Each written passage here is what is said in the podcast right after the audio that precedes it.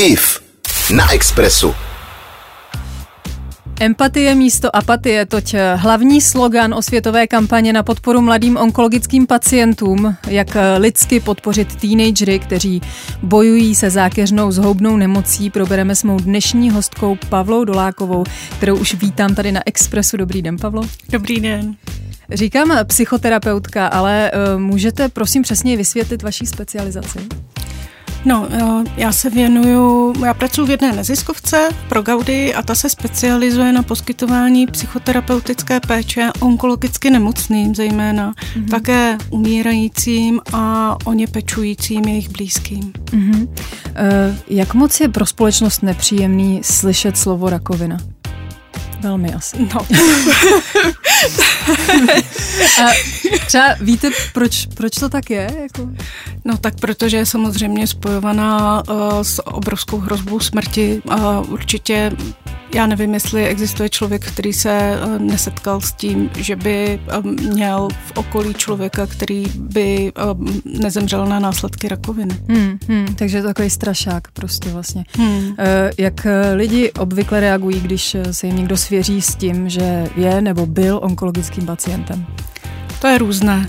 Hmm. Když se řekne byl, tak je to přece jenom trošku jednodušší. Hmm. Je taky jiný kontext, protože hmm. jak jako když se třeba onkologicky nemocný člověk svěřuje někomu cizímu, někomu no. cizímu a ten mu najednou řekne, že to zná, že to taky zažil, tak je to přece jenom jako jiné zase. Hmm. Může to být pro toho člověka posilující, může to být trochu zbližující. Hmm. Ono, to záleží člověk od člověka. Jasně, a když to někdo, kdo to nezažil a někdo mu řekne někdo cizí, tak většinou ta reakce je tam soucit, že jo, asi dokážu si představit. Hele, on je tam nejen soucit, jo. Hmm. A já bych si přála, aby tam byl hlavně soucit, hmm. ale vždycky to tak není, a když um, nejde jenom o to, že ten člověk teda řekne, že uh, byl onkologicky nemocný, ale že třeba je, hmm. tak se často i lidi uh, strašně leknou. Hmm. Jo, um, Neví, jak mají reagovat vlastně třeba.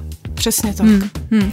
O tom, jakou reakci by nemocný ocenil nejvíce, si budeme povídat už za chvíli v odpolední hodinovce s IF na Expressu.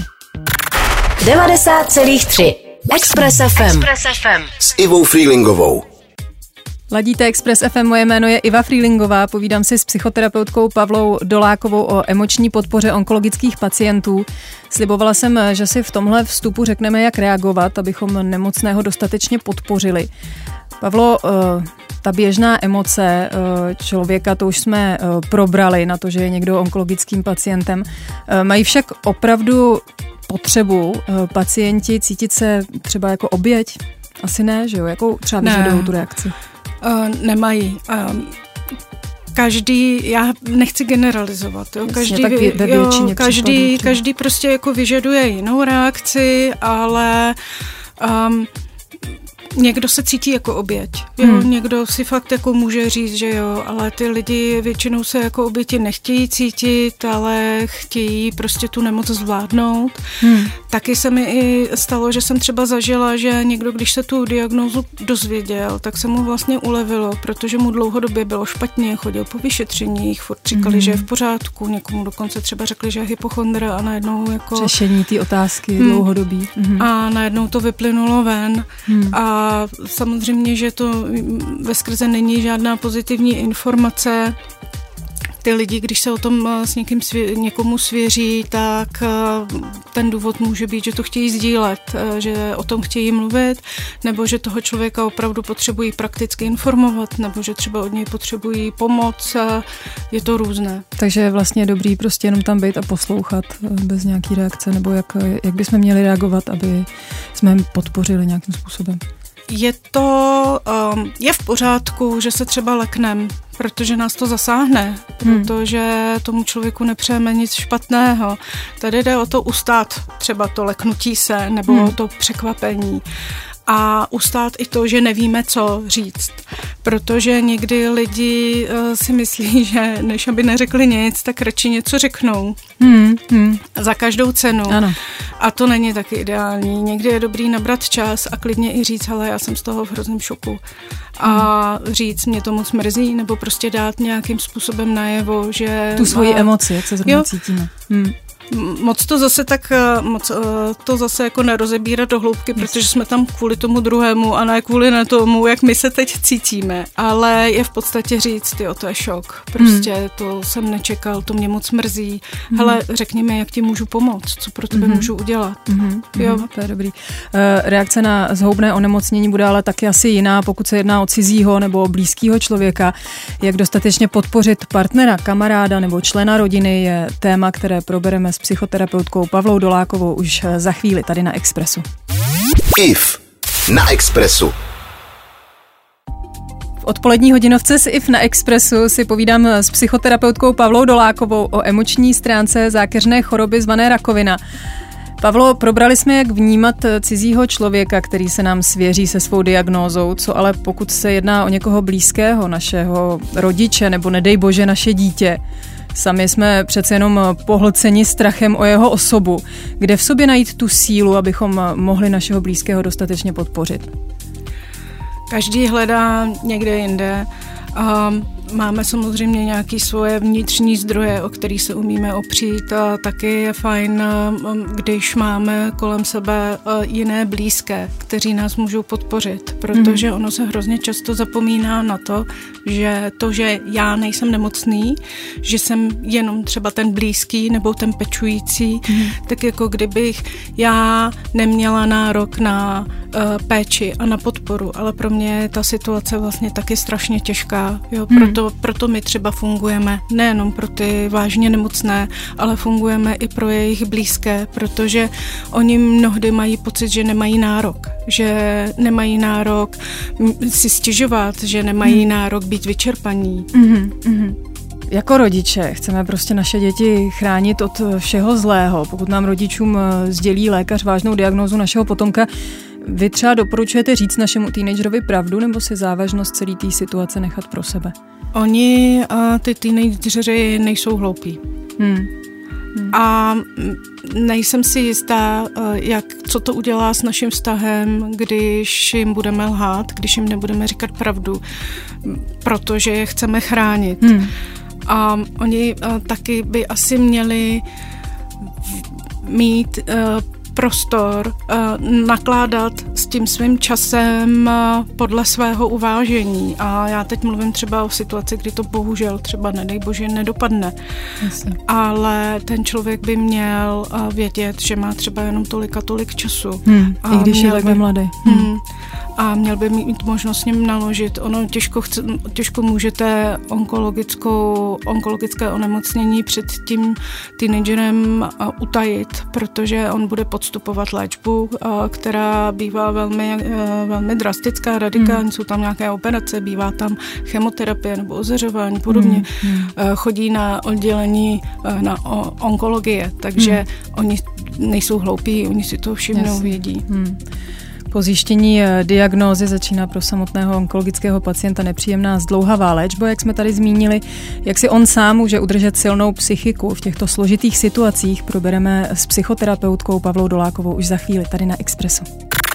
90,3 Express FM. Express FM. S Ivou Freelingovou. V odpolední hodinovce s IF na Express FM jsme s psychoterapeutkou Pavlou Dolákovou probrali, eh, jak si jako rodič udržet silnou psychiku, pokud zjistíme, že náš potomek onemocní eh, rakovinou první řadě je tu ale samotný pacient. Eh, jakými emočními fázemi většinou nemocný prochází od doby, kdy se dozví takto šokující zprávu? Tak jak jste řekla správně, je to šok, šokující zpráva, prostě je to pro ně šok eh, a je to zvláštní. Někteří prostě mají opravdu velký strach eh, a říkají si, často si říkají, proč já, proč se to stalo zrovna mně. Někteří si vůbec nepřipouští, že by na to měli třeba, jako že by měli No, hezky jsem to řekla. Že by na to měli nějaký podíl. Prostě no. si myslí, že je to ruská roleta, že byli tak nějak Přesně. vybraný. Prostě. Jo, no. a m, mm, někteří to berou uh, zase takovým způsobem, že já se prostě uzdravím. Hmm. Jo, a hmm. ty reakce jsou na to různé a samozřejmě, že často je tam strach. Je hmm. obrovský, prostě nevíme, co bude. Ta léčba bývá jako hodně nepříjemná, bývá zdlouhavá. Teď se samozřejmě oni i vnímají strach toho okolí, uh, rodičů, blízkých takže je to uh, emočně nesmírně náročná situace. Mm-hmm. Eh, psychoonkologii jsme probrali, jak velký význam může hrát v propuknutí zhoubné nemoci psychosomatika, je otázka, kterou své hostce, paní eh, psychoterapeutce Pavle Dolákové, položím už za chvíli tady na Expressu. IF na Expressu. Tohle je odpolední hodinovka z IF na Expressu. Povídám si o psychologii onkologických pacientů s psychoterapeutkou Pavlou Dolákovou. Víc tady o tom budu sice mluvit uh, v pátek, ale existuje hypotéza, Pavlo, že na každé nemoci, včetně rakoviny, má svůj význam uh, nebo podíl i psychika. Koho jiného se na to zeptat než právě vás? Uh, myslíte si, že nevyřešená témata nebo traumatické události mohou vést až k tak závažnému onemocnění? Já nevím. No, já uh, taky neprávě, no, takže nevím, uh, koho se mám zeptat. Já jsem myslela, že vás. Ivo, uh, no. psychika asi na tom uh, nějaký podíl hraje, ale nevíme uh, vlastně, jak velký. Aha. A byla bych na to hodně opatrná. Samozřejmě, že si myslím, že když už člověk je uh, nemocný a prochází léčbou, tak by bylo dobré, aby bylo, byl co nejvíc v psychické pohodě. Uh-huh. Zároveň bych byla jako velmi opatrná na to, že mi tu nemoc způsobila psychika, protože uh-huh. to se často těm uh, nemocným stává, že někomu jako řeknou, hele, já mám rakovinu a ty druzí se leknou, teď my máme tendence furt hledat, jako, jak je to možné zkušený, čím mm, to je, jak se to stalo. A často třeba řeknou, no, to máš z toho, že jsi se furt takhle strašně nervovala kvůli tomu a tomu a podobně. Mm-hmm. Ale ona je to vlastně strašně obvinující, protože ty lidi potom mají pocit, že si, tu, si to zavinili že si to zavinili. Mm. A lidi dokážou říct těm nemocným neuvěřitelné věci. Oni jsou schopní jim říct, ty jsi to přivolala prostě mm-hmm. z vesmíru, mm-hmm. nebo ty jsi s o to říkala, jo, to, to je tím, že si furt o tom mluvila a podobně. Jako, mm, a mm ty lidi potom si s tím jako trošku nevědí rady. To samé, že já věřím, že když jsou ty lidi v psychické pohodě, tak to samozřejmě léčbě napomáhá, mm-hmm. ale taky to není jako samospásná záležitost, mm-hmm. protože potom vlastně někdo řekne, jo, já jsem se prostě rozhodla, že se uzdravím a tak jsem se prostě uzdravila, protože jako díky tomu mému jako rozhodnutí té mysli a podobně a já věřím, že těm lidem to třeba pomohlo, ale to, že... Furt je tady nějaká léčba, doktoři... No všechno. a další jasně. věc je, že to, že někomu to nepomáhá, ten člověk se chce taky jo, uzdravit. Jo. A teď on má vlastně pocit, že ale tím pádem nějakým způsobem selhává. Že jo, dělá, nemyslí dostatečně že, pozitivně. Přesně, že... nebo že hmm. si to nepřeje dost, jo, hmm. prostě a podobně. Hmm. A... To je potom frustrující si no je, představit, jasně, je. jasně. Eh, říká terapeutka Pavla Doláková dnes v odpolední hodinovce s IF na Expressu. 90,3 Express FM. Express FM. S Ivou Freelingovou. Posloucháte odpolední hodinovku s IF na Express FM. Dneska si tu eh, povídám s terapeutkou Pavlou Dolákovou a povídám si s ní proto, že podporuje projekt s názvem Fuck Cancer, který šíří povědomí o rakovině u teenagerů. Před chvílí jsme probírali téma psychosomatiky v rámci onemocnění rakovinou a teď se chci zeptat, zda podle vás mají z hlediska psychologie dnešní teenageři horší život než dnešní čtyřicátníci. Jestli mají dnešní teenageři ano, horší, horší život, život, než jsme měli my, když jsme byli mladí vlastně. Jestli si myslíte, že ta doba eh, těma sociálníma sítěma, jestli prostě je to pro ně jakoby horší celkově? Nevím, jestli horší, ale je jiná. Prostě právě tím, že uh, jsou sociální sítě, teď tady byl covid a podobně, no takže no zase v době covidu díky za sociální válka, sítě. No, jo, všeho, prostě. Všeho moc. No, uh, jo, válka, ale naše prarodiče zažili druhou světovou šest let. Prostě. Um... jasně, jasně. A uh, jaký jsou teda ty nejčastější témata, se kterými si e, dnešní teenageři neví rady? Přece jenom e, se stýkáte s, s těmi pacienty, takhle mladýma lidma, takže... Oni když neřeší tu léčbu samotnou jako takovou, že jim je třeba blbě, nebo že prostě potřebují najít jako v sobě sílu pokračovat dál, prostě energii zvednout se, protože to vždycky třeba nějakým způsobem vyčerpá, nebo že potřebují znovu trošku nabrat trochu jako víru nebo optimismus, že to půjde a podobně, tak řeší úplně běžné věci, co ostatní. Řeší hmm. své přátelé, řeší hmm. kamarády, řeší lásky, hmm. Eh, řeší rodiče. Hmm. Přichází další písnička na Expressu a za chvíli jsme zpátky. IF na Expressu. 23. dubna se spustila osvětová kampaně s názvem Fuck Cancer, která šíří povědomí o rakovině u teenagerů a mladých osob. S psychoterapeutkou Pavlou Dolákovou si dnes v odpolední hodinovce s IF povídá mimo jiné i o hlavním sloganu kampaně, který zní empatie místo apatie. Myslíte si, Pavlo, že jsou eh, lidé k tématu rakoviny mladých až tak apatičtí, že bylo potřeba zvolit tak silný, skoro až vulgární název projektu? Nemyslím si, že jsou apatičtí. Myslím si, že se o tom tématu prostě nemluví. Uh-huh, uh-huh. Protože nikdo nechce mluvit o tom, že někdo takhle mladý může mít takhle vážnou nemoc. Uh-huh. A někdo takhle mladý, to znamená dítě někoho z nás, může mít takhle vážnou nemoc. Takže si myslím, že je dobře, že se o tom začalo mluvit. Proč jste se vy sama rozhodla kampaň podpořit?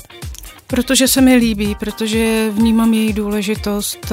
Myslím si, že Eh, za prvý docela dobrý, eh, dobrá věc je, že empatie je součástí emoční inteligence a ta se dá rozvíjet, to opravdu dá, takže hmm. můžeme my si na ní nějakým způsobem zapracovat. A já se velmi často setkávám s tím, že mi pacienti řeknou, že třeba přišli o spoustu svých přátel a když onemocněli. Ano. A oni o ty přátelé přišli v důsledku toho, že jim ti přátelé řekli, hele, mm, my jsme nevěděli vlastně, co ti na to říct. Když hmm. jsme se to dozvěděli, tak jsme radši nevolali. Hmm, takže ten pacient jo. pak zůstane o samotě. Jedna holčina mi říkala, hmm. že třeba i na ulici přešli její přátelé na druhou stranu, aby se s ní nemuseli hmm. potkat. Ona šla po ulici, byla po chemu, měla šátek, ale prostě šla, fungovala normálně, byla ráda, že je z nemocnice doma a oni přišli na druhou stranu, aby se s ní nemuseli potkat a ona prostě potom, když je s tím mám po léčbě konfrontovala, tak řekli, ale my jsme věděli, co tím máme říct, jak se máme chovat, tak jsme hmm. radši šli. To je hodně smutné. Hmm. Pavlo, tímto naše povídání dneska končí. Eh, já vám děkuji, že jste si našla čas přijít sem k nám do studia Expressu. Ať se daří. Naschledanou. Díky. Naschledanou. 90,3 Express FM. Express FM. S Ivou Freelingovou.